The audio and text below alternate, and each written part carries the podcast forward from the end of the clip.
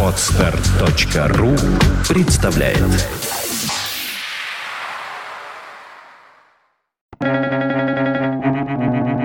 Свободное радио Компьюлента Спорьте, заблуждаетесь, ошибаетесь, но ради бога размышляйте. И хотя криво, да сами. Готхольд Эфраим Лессинг.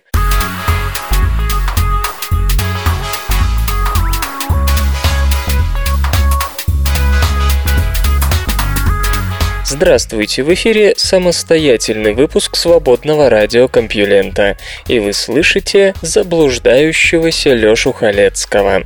Спорьте, не спорьте, а в ближайший час я вам буду рассказывать новости. Поехали. Наука и техника. Когда же обнаружат двойника Земли? Астрономы подтвердили существование уже более 750 экзопланет, и в дополнение к этому космический телескоп Кеплер усмотрел еще примерно 2300 кандидатов. Среди них нет до сих пор ни одного объекта, который имел бы размеры нашей планеты и находился в обитаемой зоне своей звезды. Ученые уже могут предсказать, куда смотреть, и вполне вероятно, что тот же Кеплер выполнит свою главную задачу в 2014 чудом. Но хотя Кеплер по-прежнему остается чудом техники и прорывом, специалистам хочется большего. Исследовать такие миры непосредственно очень трудно, ибо они весьма невелики, и их тусклый свет полностью заглушается ярким сиянием звезды.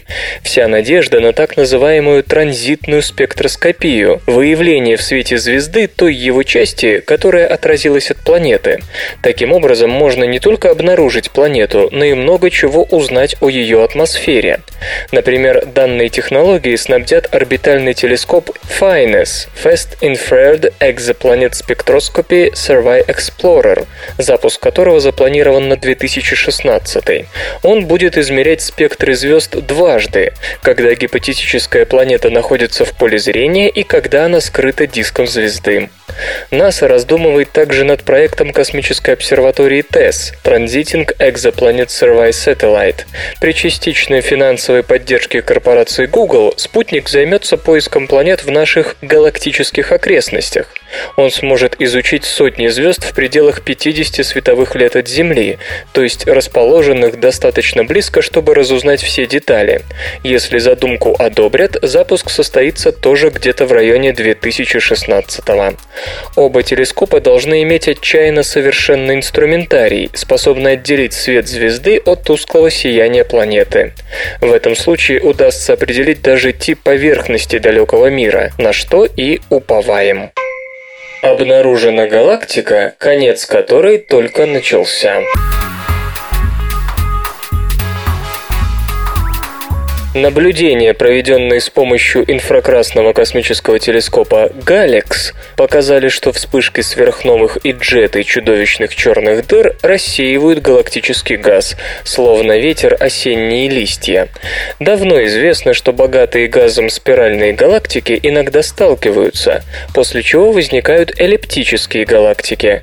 В этих больших образованиях формирование звезд протекает вяло, и со временем в них начинает доминировать красноватый красноватое свечение старых светил. Виновата в этом быстрая потеря холодного газа, из которого создаются новые звезды. Сначала процесс звездообразования замедляется из-за вспышек сверхновых, а завершают дело ударные волны сверхмассивных черных дыр. Ананда Хота из Института астрономии и астрофизики Китайской академии наук, Тайвань, и его коллеги, по-видимому, нашли такую недавно объединенную галактику, в которой потеря газа только-только началась.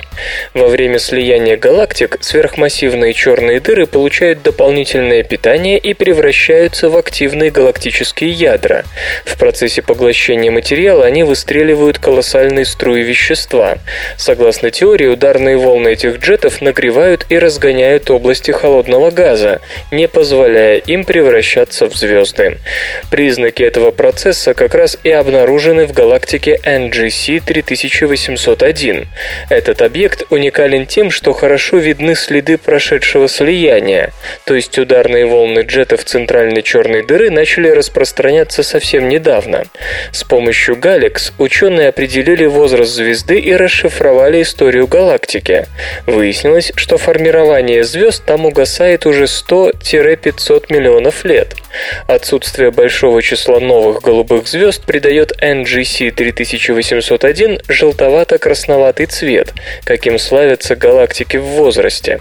Но что заставляет галактики стареть и производить меньше звезд, не дожидаясь джетов черной дыры? Недолговечные голубые светила, которые сформировались сразу после слияния, ко времени наблюдения уже взорвались. Данные космического телескопа Хаббл свидетельствуют о том, что сверхновые спровоцировали активное истечение нагретого газа из центральных районов NGC 3801, в результате чего резервуары холодного газа оскудевают. Новые звезды все еще появляются в NGC 3801. Это показал не только Галикс, но и Спитцер. Но и этот проблеск юности вскоре угаснет из-за ударных волн джетов черной дыры, зарегистрированных рентгеновской орбитальной обсерваторией Чандра. Они летят из центра галактики со скоростью около 900 км в секунду и достигнут внешних областей NGC 3801 примерно через 10 миллионов лет, рассеяв остатки холодного водорода, после чего галактика окончательно погрузится в мертвенное красноватое свечение. Астрономы полагают, что галактика, образованная слиянием двух насыщенных газом объектов, стареет очень быстро. Переход занимает всего миллиард лет, то есть примерно десятую часть жизни типичной крупной галактики. За мамонтенком Юкой гнались пещерные львы. Летом 2010 года на берегу моря Лаптевых в Усть-Янском районе Якутии был найден прекрасно сохранившийся замерзший мамонтенок, которого окрестили Юкой. Основная часть плоти еще цела и даже имеет розовый цвет. Не потускнел и светло-рыжий оттенок шерстяного пальтишка. Данных радиоуглеродного датирования пока нет. Эксперты на глазок определили, что Юка погибла, да, специалисты склоняются к тому, что это была самка, по меньшей мере мере 10 тысяч лет назад в возрасте двух с половиной лет. У нее только-только начинали прорезаться бивни. Некоторые, впрочем, дают животному 4 или 5 лет. Анализом находки занимается международная группа под надзором Академии наук Республики Саха, Якутия. О последних выводах рассказывает участник интернационального коллектива Дэниел Фишер, директор палеоантологического музея Мичиганского университета. Судя по всему, в тот роковой день Юку преследовали преследовали пещерные львы, Пантера леос пелаеа, а может и другие представители кошачьих. Об этом говорят глубокие, не успевшие затянуться царапины и следы укусов на хвосте. В конце концов, Юка, видимо, упала, сломав одну из задних ног. Затем на сцене появились люди. Они отогнали львов, обычная тактика охотников того времени, и частично разделали тушу. Об этом свидетельствуют ровные надрезы на шкуре. Остаток, наверное, закопали на будущее, но почему-то никто за ним так и не вернулся. Люди забрали прежде всего большие кости, позвонки, ребра и жир. Основная часть мяса осталась нетронутой. Скорее всего, взяли только то, что можно было употребить немедленно. Почти полный образец мамонта – крайне редкая удача. Обычно ученым достаются скелеты или отдельные кости. Вместе с мамонтенком Любой, найденным в 2007 году, Юка дает надежду на полную дешифровку генома этих вымерших животных, причем в связи связи с фенотипом. Возможно, удастся получить материал для клонирования. Ряд экспертов полагает, что это позволило бы произвести революцию в биоинженерии. Культура. Арт-проект Google превратился в сверхмузей. Компания Google обновила свой арт-проект. Теперь там не только картины, но и скульптуры, фотографии, а еще бразильское граффити, южноафриканская наскальная живопись и произведения австралийских аборигенов. Арт-проект открылся чуть больше года назад. Судите сами. Начальная версия могла похвастаться экспонатами 17 музеев из 9 стран. В общей сложности тысяча картин, большинство из которых принадлежали западным художникам. И даже этого было достаточно, чтобы сойти с ума от счастья. Ныне более 150 музеев и организаций из 40 стран. От Вашингтонского Белого дома до Музея исламского искусства в Катаре и Национальной галереи современного искусства в Дели, Индия. Более 30 тысяч снимков в высоком разрешении. Помещения 46 музеев отсняты по технологии Street View. Всего можно прогуляться более чем по 385 залам. Кстати, пройти в музей можно прямо из режима Street View сервиса Google Maps. Россию представляют три новичка – Государственный музей изобразительных искусств имени Пушкина, Русский музей и музей имени Рериха.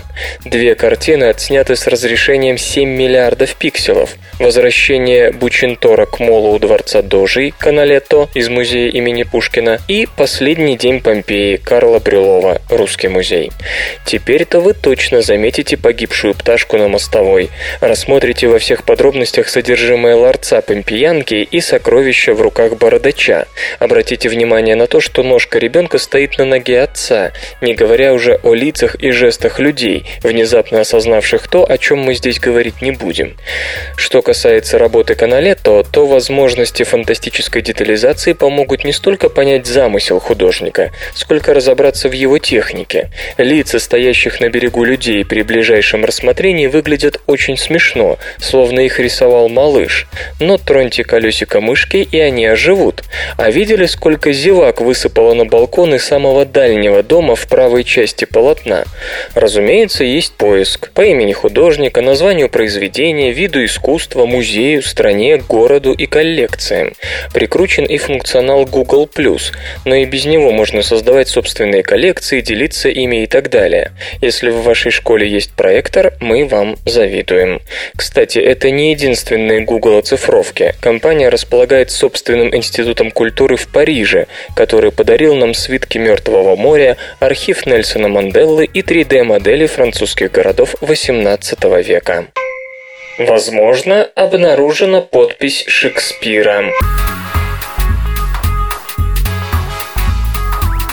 Грегори Хейуорд из Университета Миссисипи и его коллеги реконструировали подпись Уильяма Шекспира, а может и весьма талантливого фальсификатора. Пока не ясно, кто нацарапал W.M. Шекспир на титульной странице книги «Аркаиономия» свода саксонских законов, опубликованного в Англии во времена правления Елизаветы I. Возможно, это так и останется тайной. Работа является частью проекта «Лазарь», направленного на возвращение возрождения поврежденных текстов методом мультиспектральных изображений. Исследователи делают фотографии старого текста, произведений искусства и прочих объектов с очень высоким разрешением с помощью 12 различных длин волн, от ультрафиолетовых до инфракрасных. Затем программное обеспечение объединяет полученные снимки в максимально ясное изображение. Таким образом, ученые могут восстановить текст, который стерли и поверх которого нанесли что-то другое, а также также зачеркнутые, опаленные и даже поврежденные водой письмена. Например, в прошлом году в коллекции, пострадавшей от пожара, были открыты пять новых стихов Уильяма Фолкнера, так что действительно рукописи не горят. Каракулями, которые могут принадлежать Барду, господин Хейворд и его студенты занялись этой весной. Проверку на подлинность они еще не проходили, их только-только начали восстанавливать. Сейчас идет работа над строкой, находящейся над подписью и нанесением нанесенной другими чернилами. Судя по стилю письма, она относится к XVI веку. Подпись обязательно сравнят с делом рук известных фальсификаторов и образцами почерка самого Шекспира. Если выяснится, что писатель и впрямь читал «Аркаиномия», можно будет по-новому взглянуть на те или иные юридические детали его пьес. Эти забавные ученые Однажды немецкого ботаника Карла Гебеля знакомый художник позвал оценить его новую картину «Грехопадение». Ученый долго рассматривал картину и вдруг заявил, что яблоки нарисованы неверно. Художник удивился, почему неправильно. Гебель пояснил, потому что сорт яблока, который Ева протягивает Адаму, был выведен всего 80 лет назад. Наука и техника. Чтобы защититься от инфекции, муравьи заражают друг друга. При угрозе инфекции здоровые муравьи стараются заразиться от больных товарищей, чтобы научить свой иммунитет бороться с патогеном. Это можно сравнить с вакциной, только в ее качестве тут выступают не полумертвый возбудитель, а вполне живая и активная инфекция. Известно, что социальные насекомые практикуют социальный иммунитет, когда активация иммунной системы напрямую зависит от общественных связей в колонии. Один из вариантов обобществленного врожденного иммунитета можно увидеть, например, у шмелей. Исследователям из научно-технологического института Австрия удалось в деталях увидеть, как работает механизм общественной иммунной системы у муравьев. Теоретически здесь есть два пути. Передача от особи к особи готовых антимикробных и антигрибковых веществ, так называемый пассивно приобретенный иммунитет, или передача самого возбудителя, чтобы каждый мог сам выработать средства защиты защиты, активно приобретенный иммунитет. Для проверки гипотезы ученые использовали муравьев Lasius neglectus и патогенный грибок Metarhizium anisapliae. Споры грибка прилипают к кутикуле насекомых и постепенно прорастают внутрь тела, так что развитие инфекции занимает день и больше. Зоологи окунали муравья в раствор со спорами грибка, сажали его к нескольким товарищам и наблюдали за ними в течение пяти дней. Муравьи, как многие другие животные, помогают друг другу поддерживать гигиену, снимая с кутикулы то, что на нее налипло. Но если муравей нес на себе патогенные споры, интенсивность груминга в первые два дня резко возрастала. То есть ввиду опасности инфекции насекомые меняли свое поведение, стараясь получить себе кусочек патогена. Развитие иммунного ответа у муравьев занимает двое суток, так что насекомые при контактах с больным товарищем еще не могли получить антигрибковые вещества. С другой стороны, через два дня после попадания спор на поверхность тела их становится трудно снять. Кроме этих косвенных соображений, в пользу поедания спор ученые получили и прямое доказательство. Покрасив споры флуоресцентным красителем, они убедились, что патогенные частицы попали внутрь муравьев. Из тех особей, которые были первоначально заражены грибком, в течение пяти дней эксперимента погибла половина, но среди остальных смертность составила всего 2%. Выяснилось, что для возбуждения иммунного ответа достаточно совсем небольшой дозы инфекции, тоже примерно 2% от летальной порции. Поэтому муравьи, которые таким необычным способом стимулируют свой иммунитет, почти не рискуют. Муравьи способны выделять антигрибковые вещества наружу, и теоретически другие особи могли бы воспользоваться готовым снадобьем. Но контакт с больным муравьем спустя три дня после начала инфекции, когда спор на поверхности тела уже не было, а иммунный ответ был на пике, у других особей иммунитет не стимулировал. Впрочем, исследователи не исключают, что пассивно приобретенный иммунитет тоже может работать, например, в случае бактериальных инфекций, которые проникают в организм муравья с пищей. В этом случае антимикробные антимикробная защита может распространяться через готовые иммунные вещества, срыгиваемые или выделяемые больными особями. Некоторые растения копируют запах у своих опылителей. Развитие растений и насекомых-опылителей не всегда шло одновременно. Некоторым растениям, чтобы привлечь опылителей, пришлось перенять готовые запахи, созданные насекомыми для своих внутренних нужд. Считается, что растения и насекомые-опылители демонстрируют нам самый наглядный пример коэволюции, то есть растения и насекомые вместе работали над самым лучшим запахом и цветом, которые могли бы привлечь опылителей. Растения предлагали множество вариантов того и другого, а насекомые выбирали из них самые удачные. Но вот ученые из Тюрихского университета ставят эту точку зрения под сомнение, считая, что по крайней мере некоторые группы растений могли перенять уже готовый, сформировавшийся запах у насекомых. Исследователи изучали взаимоотношения между растительным семейством оронниковых и их опылителями, пластинчато-усыми жуками. Были определены множество ароматических веществ, которые есть как у насекомых, так и у растений. Но когда для жуков построили филогенетическое дерево, оказалось, что эти ароматические вещества необычайно древние, что они должны были быть уже у предков современных пластинчатоусых, появившихся в юрском периоде. Однако в то время жуки не занимались опылением. Первые виды оронниковых, которые скооперировались в этом с жуками, появились много позже. Насекомые же могли использовать запах для каких-то других целей, например, для поиска брачного партнера. То есть, заключают исследователи, растениям пришлось перенять готовый аромат, созданный жуками для своих нужд. В этом случае ни о какой коэволюции речи идти не может. Насекомым надо было только подождать, когда растения создадут похожий запах. Как обстоят дела у других групп растений, покажет время. Не исключено, что такое одностороннее приспособление под опылителей есть особенность развития одних только оронниковых. Робобелка расскажет, как хвост помогает победить змею.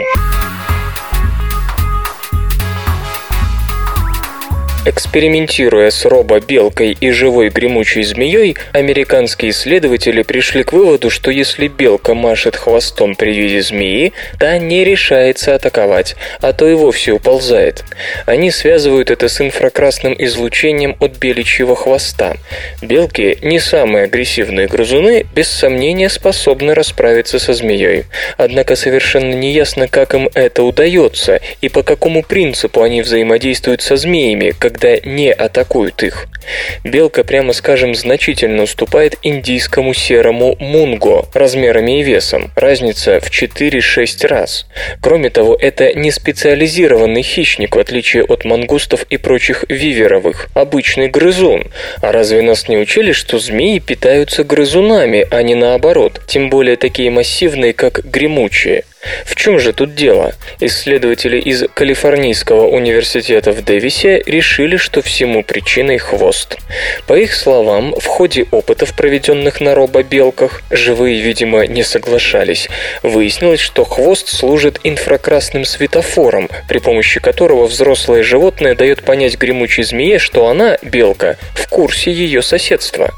При виде гремучей змеи взрослая особь не просто покачивает хвостом, но значительно значительно повышает его температуру при сохранении температуры остальных частей тела. Учитывая, что эти змеи лучше видят в инфракрасном диапазоне, благодаря особым ямкам около глаз, речь идет о первой достоверно установленной межвидовой коммуникации с использованием инфракрасного диапазона. В то же время детеныши белок не так внимательны и могут не заметить змею. Иначе говоря, они не машут при виде хищника хвостом, поэтому он их атакует и часто добивается добивается успеха. Исследовательская группа полагает, что хвост, занимающий две трети длинной белки, как-то помогает ей уклоняться от змеиных выпадов, которые в противном случае просто не оставили бы белкам шансов на победу. И нельзя не согласиться с тем, что это очень похоже на правду. Достаточно внимательно посмотреть видео, снятое учеными. Кстати, вы его можете увидеть на странице этой новости.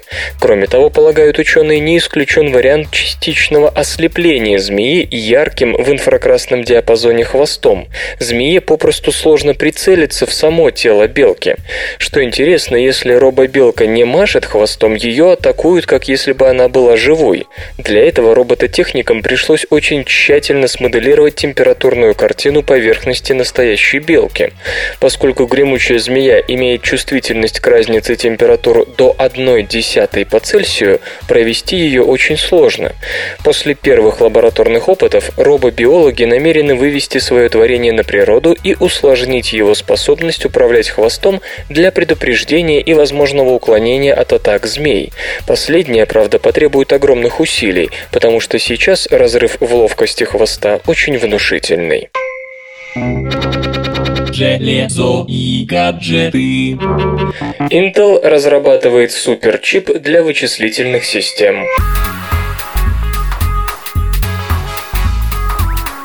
Intel, по словам вице-президента корпорации Дианы Брайант, занимается разработкой новой аппаратной платформы для систем высокопроизводительных вычислений. Intel создает так называемый суперчип, который, как ожидается, станет основой суперкомпьютеров следующего поколения. Для коммуникации с другими компонентами этот процессор, по словам госпожи Брайант, будет использовать высокоскоростную шину InfiniBand. Вдаваться в другие подробности проекта руководительница корпорации не стала. Intel приобрела право на технологию InfiniBand у компании QLogic в январе. Тогда сообщалось, что сделка заключена с целью создания новой волоконной технологии для высокопроизводительных вычислений. К 2018 году Intel намерена разработать архитектуру передачи данных со скоростью в 1 экзофлоп, квинтиллион операций в секунду. Напомню, что для HPC-систем Intel уже предлагает процессор Knights Corner на архитектуре Mania Integrated Core. Это решение объединяет традиционные x86 совместимые ядра со специализированными ядрами для повышения эффективности выполнения параллельных вычислений. Производство Knights Corner предусматривает применение 22-нанометровой технологии и инновационной методики 3-Gate. Музычный перапынок. Сегодня в эфире свободного радиокомпьюлента группа «Игры эльфов», а получать эстетическое удовольствие мы будем от песни «Сон». За границей дня у царя ветров Потеряй меня с караваном слов Где вдохнет заря пряный свет луны Упадут в моря капитаны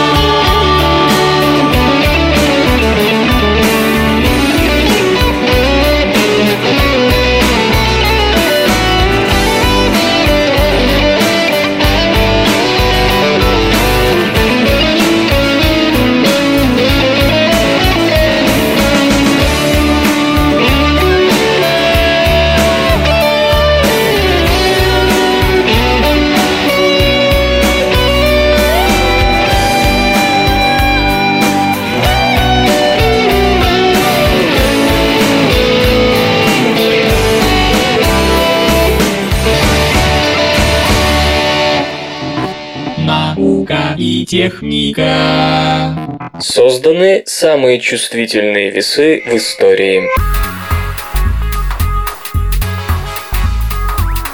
Испанские специалисты из Каталонского института нанотехнологий построили самые чувствительные весы, которые когда-либо существовали на Земле.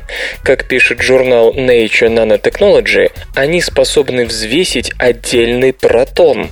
Столетиями люди взвешивали вещи, стараясь постоянно совершенствовать измерительные приборы. И вот очередное достижение.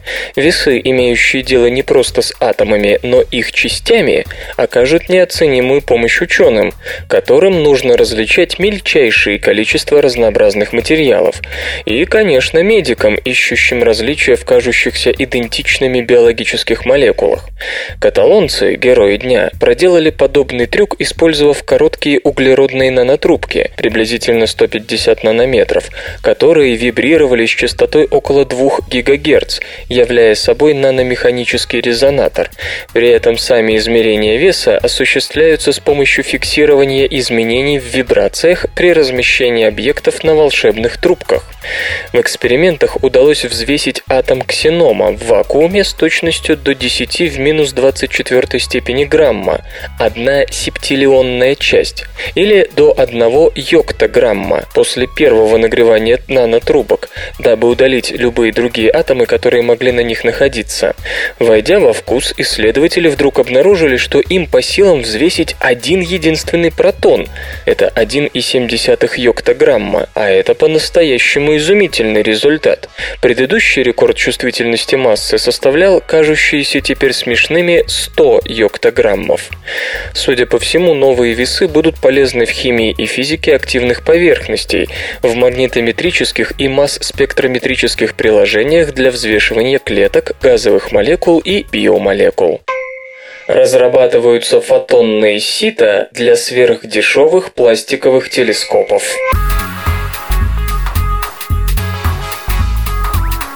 Гибкие, в самом прямом смысле, пластиковые телескопы, разрабатываемые сейчас в Академии ВВС США в Колорадо-Спрингс и использующие вместо рефракции дифракцию, смогут служить средствами наблюдения для военных и гражданских наноспутников. При этом их стоимость будет радикально ниже, чем у нынешних космических и наземных телескопов, хотя они и смогут получать лишь черно-белые изображения. Элементной базой для них послужат фотонные сита, открытые в 2001 году, однако не получившие широкого применения из-за неотработанности тех процессов. В отличие от линз и зеркал обычного телескопа, применяющихся для фокусировки света посредством рефракции или отражения, или комбинации того и другого, фотонные ситы используют для получения изображения дифракцию. Сито состоит из ультратонких пластиковых дисков с миллионными микроскопических отверстий. Каждое из этих отверстий изгибает луч света, проходя проходящий через него под собственным углом. Однако получаемые в результате дифракции световые лучи сводятся при этом в одну фокальную точку. Разумеется, в такой схеме до фокуса доходит меньше света. Потери здесь больше, чем в традиционных системах зеркал и линз. В результате устройство на подобной базе сможет получать лишь черно-белые изображения. Но в астрономии цветные изображения далеко не всегда целесообразны. Кроме того, фотонные сита, представляющие собой просто перфорированные интегрированный пластик, будут радикально дешевле, легче, в том числе и в монтаже, и их можно делать очень большими, что позволит добиться и высокого разрешения. Наконец, пластиковые сита новых телескопов можно будет сворачивать и разворачивать. Наиболее перспективной областью их мирного применения называются особо малые спутники, вроде CubeSat. Ну а американским военным эти разработки еще нужнее. Мы уже рассказывали, что управление перспективных научных исследований Министерства обороны США планирует создать новый тип микроспутников, легких и дешевых, чтобы запускать их большой группой с одного носителя. Своими телескопами, смотрящими в отличие от астрономических вниз на грешную Землю, они накроют очень большую площадь. До недавнего времени размеры и вес традиционной оптики делали программу почти нереализуемой. С появлением легких оптических телескопов военные получат то, чего им не хватало для развертывания создания сети малоразмерных, малозаметных и малозатратных наноспутников. Академия ВВС обещает запустить 20-сантиметровый телескоп такого рода SCubeSat уже в 2014 году. Его задачей будет фотографирование Солнца, ну а первые практические опыты с телескопами на фотонных ситах, по словам ученых в погонах, были проведены в конце прошлого первом квартале текущего года. Управление вообще не намерено мелочиться, собираясь вывести на орбиту 20-метровые телескопы на базе пластиковых фотонных сит, чтобы получать с американских спутников-шпионов изображения наземных объектов с субметровым разрешением. По словам разработчиков, во многом инициатива была вызвана не столь давней китайской демонстрацией поражения спутника на орбите.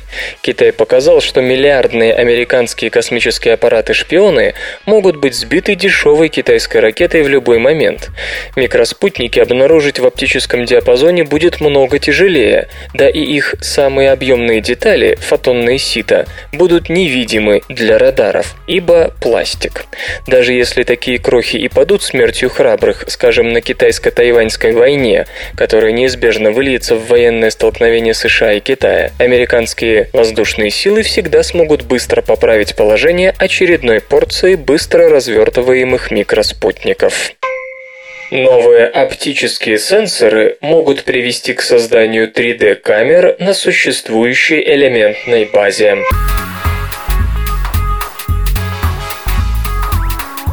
Используя новые методы обработки информации, поступающей от оптического сенсора, ученые из Корнеллского университета под руководством Алёши Молнера, адъюнкт профессора электротехники и электроники, смогли получить детальное отображение не только интенсивности, но и угла падения входящего света.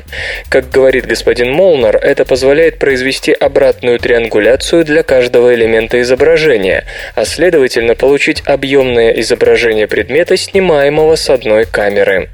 Каждый 7-микронный элемент разработанного учеными сенсора представляет собой светодиод под пару многоярусных дифракционных решеток.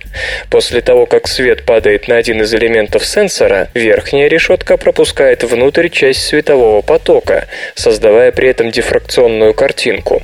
При изменении угла падения света меняется взаимодействие этой дифракционной картинки со второй дифракционной решеткой, через которую свет попадает на светодиод, находящийся под элементом сенсора. Первая дифракционная решетка создает дифракционную картинку, в то время как вторая позволяет проанализировать ее, поясняют авторы устройства. И все это сделано с использованием стандартной CMOS технологии построения микросхем, без какого бы то ни было их удорожания. Итак, все элементы сенсора записывают не одинаковую информацию, поскольку свет падает на каждый из них всегда под другим углом, а значит обратная триангуляция при цифровой обработке может дать объемное изображение. Информация, поступающая на сенсор в целом, может быть обработана при помощи преобразований Фурье, уточняют изобретатели. Плюс к тому, кроме объема, появляется возможность фокусировки картинки уже после съемки объекта. Разработанные в Корнеллском университете оптические сенсоры, использующие стандартные линзы фотоаппарата Nikon, располагают пока 150 тысячами элементов. Полученное почти 1 мегапиксельное изображение удивить, конечно, никого не способно, но, как отмечают авторы, радикально улучшить результат позволит простое масштабирование оптического сенсора.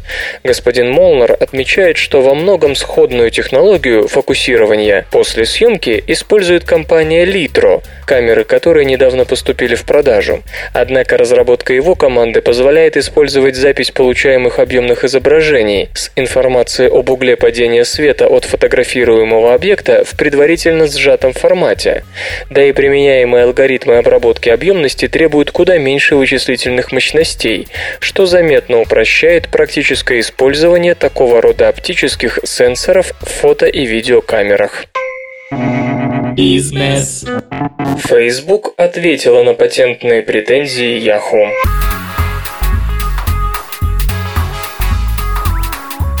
Социальная сеть Facebook нанесла симметричный патентный удар по Yahoo, обвинив интернет-компанию в воровстве интеллектуальной собственности. Напомню, что в марте Yahoo вменила детищу Марка Цукерберга незаконное использование технологий, защищенных десятью патентами. Речь шла о методах размещения рекламы в интернете, средствах персонализации веб-сайтов, доставки сообщений, генерации лент новостей, инструментах защиты пользователей от мошенничества и прочего.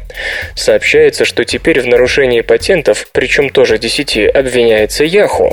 Главная соцсеть планеты утверждает, что оппонент незаконно использует защищенные методики добавления меток к фотографиям и видеороликам, средства генерации рекомендаций, персонализации лент и создания заголовков, инструменты извлечения информации из баз данных и прочее.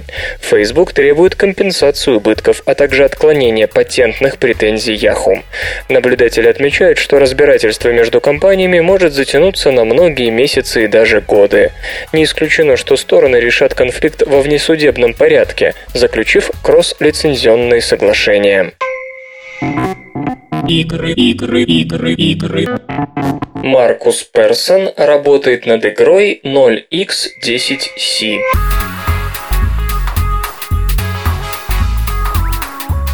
Следующей работой независимой шведской студии Mojang, которую возглавляет Маркус Персон, станет космическая игра 0x10c. Недавно Маркус пообещал выпустить некую виртуальную космическую песочницу. Ею и станет игра с замысловатым названием 0x10c, разрабатываемая для персональных компьютеров. Дата релиза пока не называется. События развернутся в мире с альтернативной историей. Человечество изобрело камеры глубокого сна, которые позволяют совершать долгие космические перелеты. Увы, из-за небольшой ошибки в чипе управления, вместо года космонавты проспали чуть дольше. На дворе 281 триллионный, 474 миллиардный, 976 миллионный, 712 тысячный 644 год. На слух, конечно, это воспринимается хуже, чем визуально. Пробудившиеся оказываются во Вселенной, находящейся на грани тепловой смерти. Формирование звезд давным-давно прекратилось. Большая часть галактики затерялась в безднах космоса. Над пространством доминируют массивные черные дыры. Каждый игрок получит в свое распоряжение космический корабль, после чего начнет путешествовать, изучать новые технологии, собирать ресурсы, высаживаться на далеких планетах. Основной изюминкой должен стать внутриигровой эмулятор 16-битного процессора, который позволит программировать поведение корабля в различных условиях. Факты. Знаете ли вы, что с марта 2005 по август 2006 года в Новой Зеландии все высшие государственные посты, а именно глава государства, генерал-губернатор, премьер-министр, спикер парламента и верховный судья, были заняты женщинами? Это единственный подобный случай в мировой истории. Наука и техника. Анорексия и ожирение прячутся в одних и тех же нейронных сетях. Аномалии в пищевом поведении, которые могут привести к клинической худобе или клиническому ожирению, происходят в одних и тех же нейронных структурах. Разница заключается лишь в настройке нейронов друг относительно друга. Хотя проблема избыточного веса привлекает к себе неизмеримо больше внимания, чем чрезмерная худоба, у ученых есть все основания думать, что и ожирение, и анорексия случаются из-за неполадок в одном и том же нервном механизме. В нашем мозгу существует система контроля пищевого поведения, которая заставляет нас есть больше или меньше.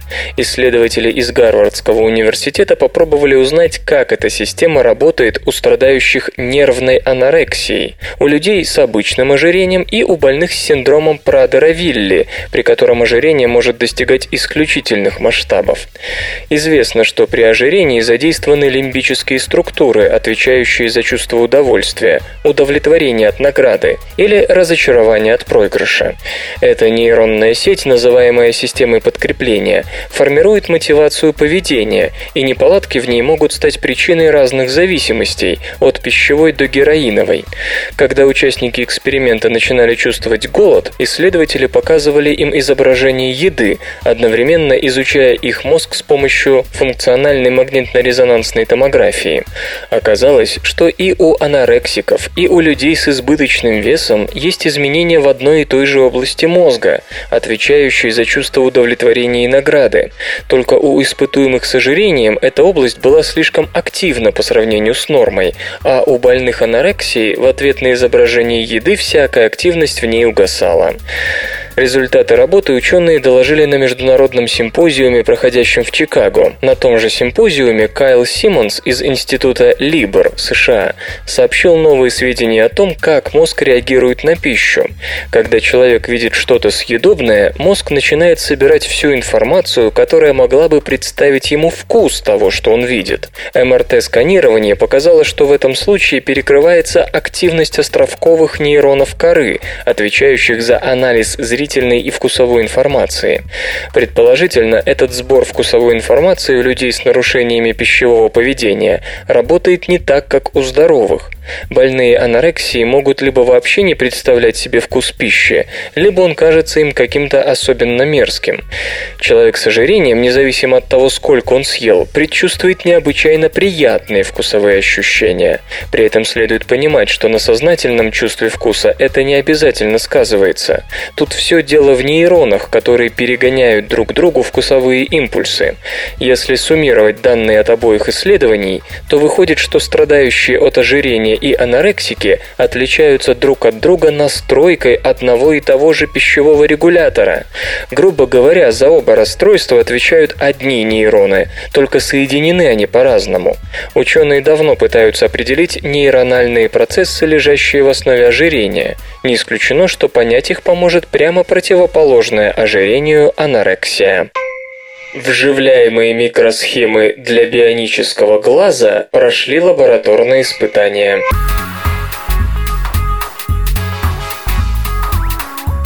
Бионический глаз давно не новинка, однако до сих пор ему сопутствуют проблемы, в частности, существенная сложность непосредственной передачи визуальной информации от камер в мозг.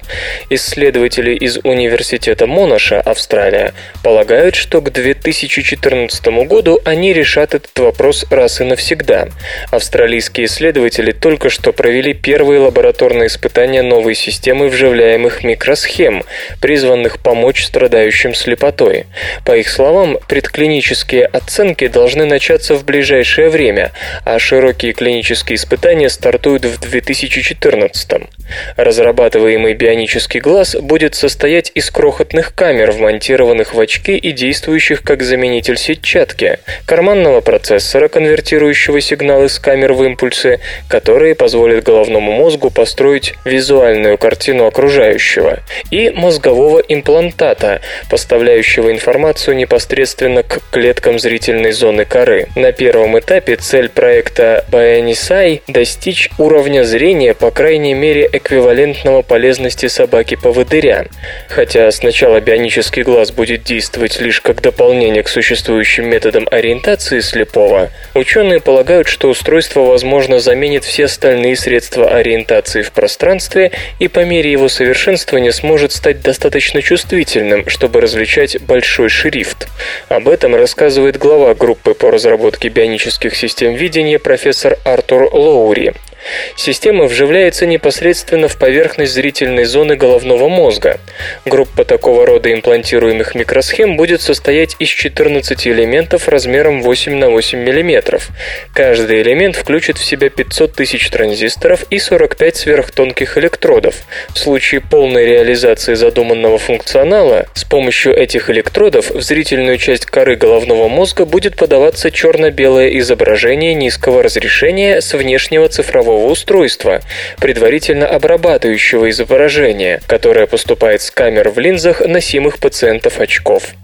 До сих пор основной проблемой было то, что воспроизведение даже относительно низкокачественной картинки в клетках головного мозга, отвечающих за зрительные ощущения, требует значительного числа контактных электродов, больше, к примеру, чем в кохлеарном имплантате.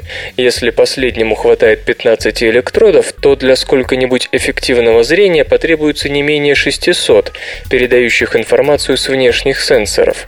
В то же время, ранее считавшаяся самой сложной проблема точности сигнала, подаваемого электродами клетками коры головного мозга, австралийскими разработчиками в значительной степени преодолена, что и позволяет надеяться на успешную реализацию всей программы бионического глаза. Новое лекарство показывает многообещающие результаты в лечении лимфомы.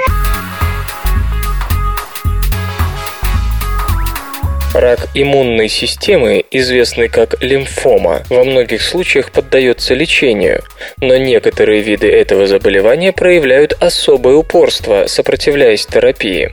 К счастью, ученым удалось обнаружить лекарственное средство, которое, по всей видимости, способно побороть и эти формы лимфомы, направляя свое действие против абнормальной клеточной сигнальной цепи. Опухоли уменьшились у 4 из 10 пациентов с поздней стадией лимфомы, принимавших экспериментальный препарат. Один из больных все еще находится в состоянии ремиссии. Недуг постепенно отступает вот уже больше года. Диффузная би-крупноклеточная лимфома считается самой обычной, но и самой опасной формой этого онкологического заболевания. Только в США ежегодно недуг диагностируется почти у 23 тысяч человек. Около 10 тысяч умирают, так и не справившись с болезнью. 10 лет научная группа под руководством Луи Тауда из Национального института рака анализировала типы генетической активности внутри злокачественных иммунных клеток, чтобы определить индивидуальные подтипы этой формы рака, включая и тот, что убивает за три года 60% пациентов. Речь идет о лимфоме, субстрат которой представлен атипичными лимфоидными клетками, похожими на активированные B-лимфоциты, или ABC-лимфоме. Разделяя роли различных генов и протеинов в лимфоидных клетках, господин Стаут с коллегами открыли именно то, что, по всей видимости, сломавшись и привело к онкологическому заболеванию иммунной системы, а именно генетическую мутацию, заставляющую B-лимфоцитные рецепторы, специальные протеины на поверхности B-лимфоцитов, которые обычно распознают инфекции, посылать сигналы в клетку, которые блокируют процессы саморазрушения, обычно помогающие телу избавляться от абнормальных клеток. В лабораторных исследованиях клетки лимфомы погибали при обработке их экспериментальным препаратом ибрутинибом, который способен прерывать эту антисуицидальную сигнальную цепь. Лекарство блокирует протеин, называемый тирозинкиназой брутона и являющийся частью сигнального пути билимфоцитного рецептора. В проводимых сейчас пилотных клинических испытаниях команда господина Стауда обнаружила, что ибрутиниб помогает даже некоторым пациентам с ABC-лимфомой, которых не взяли никакие другие средства. Они жили в ожидании неминуемой смерти, которая должна была наступить в ближайшие месяцы. Из 10 больных, принимавших препарат ежедневно, опухоли сократились или полностью исчезли у четверых, и хотя у двоих после четырех месяцев случился рецидив, один из испытуемых вот уже 16 месяцев находится в состоянии ремиссии. Опухоль четвертого счастливчика стабилизировалась достаточно, чтобы можно было уничтожить оставшиеся раковые билимфоциты методами традиционной химиотерапии. Восстановление иммунной системы проводилось методом пересадки костного мозга. К удивлению господина Стауда, только у двух пациентов, участвовавших в пилотных клинических тестах, наблюдалась та самая ожидаемая мутация в рецепторе B-лимфоцитов. Однако на лечение ответили 4 пациента. Это может говорить о том, что либо есть другие похожие мутации, которые еще только предстоит выявить, либо сигнальный каскад является сверхчувствительным по каким-то иным причинам.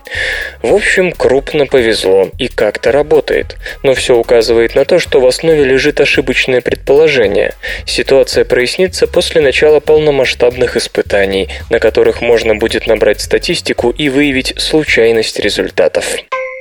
Кофеин и физкультура защитят от рака кожи. Комбинация упражнений с употреблением кофеина способна защитить от рака кожи. По крайней мере, именно такой результат был продемонстрирован сотрудниками медфакультета Университета Раджерса на примере мышиной модели. Кроме того, эта же стратегия позволяет предупредить развитие онкологических заболеваний, связанных с ожирением. Результаты работы были представлены на ежегодной конференции Американской ассоциации исследования рака. Исследователи изучили влияние влияние кофеина и упражнений на мышей, находящихся под высоким риском возникновения рака кожи, видимо, не без помощи ультрафиолетовой лампы. Оказалось, что животные, принимавшие дозу кофеина и не ленившиеся регулярно поддерживать хорошую физическую форму в колесе, заболевали раком кожи на 62% реже, но и в случае неблагоприятного исхода объем опухолей у неленивых мышей на кофеине был на 85% меньше в сравнении с грызунами грызунами, не получавшими кофеина или бесплатного подхода к тренажеру. Некоторый позитивный эффект был обнаружен и тогда, когда мыши либо принимали кофеин, либо бегали в колесе.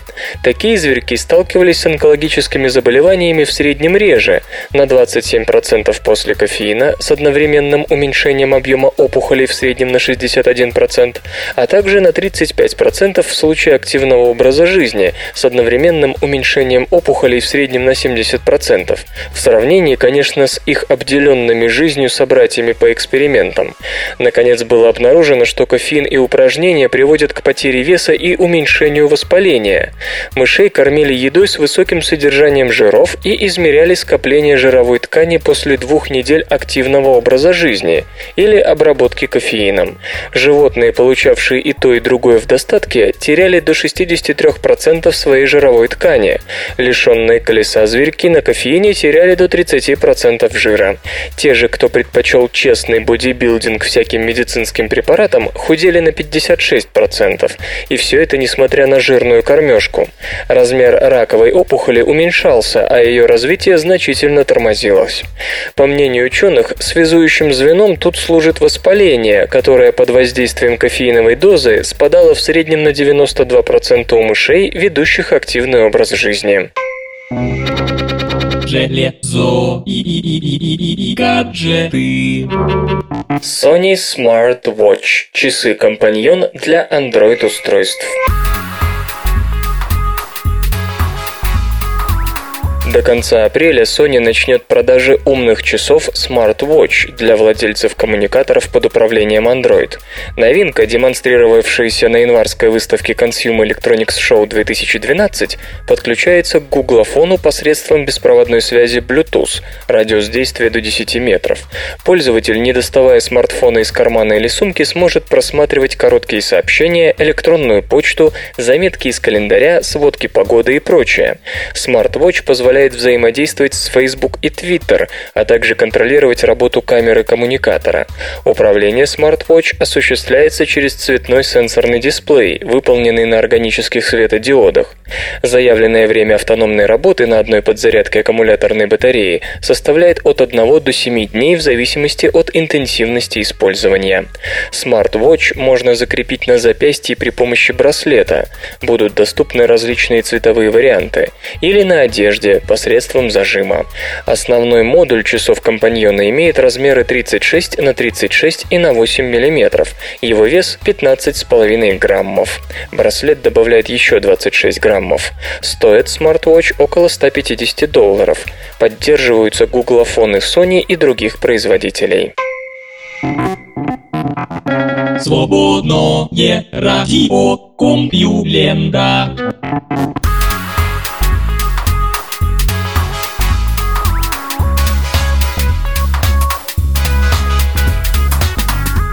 Самостоятельный выпуск СРК подошел к концу. Загляните на сайт compulenta.ru, там новостей еще больше.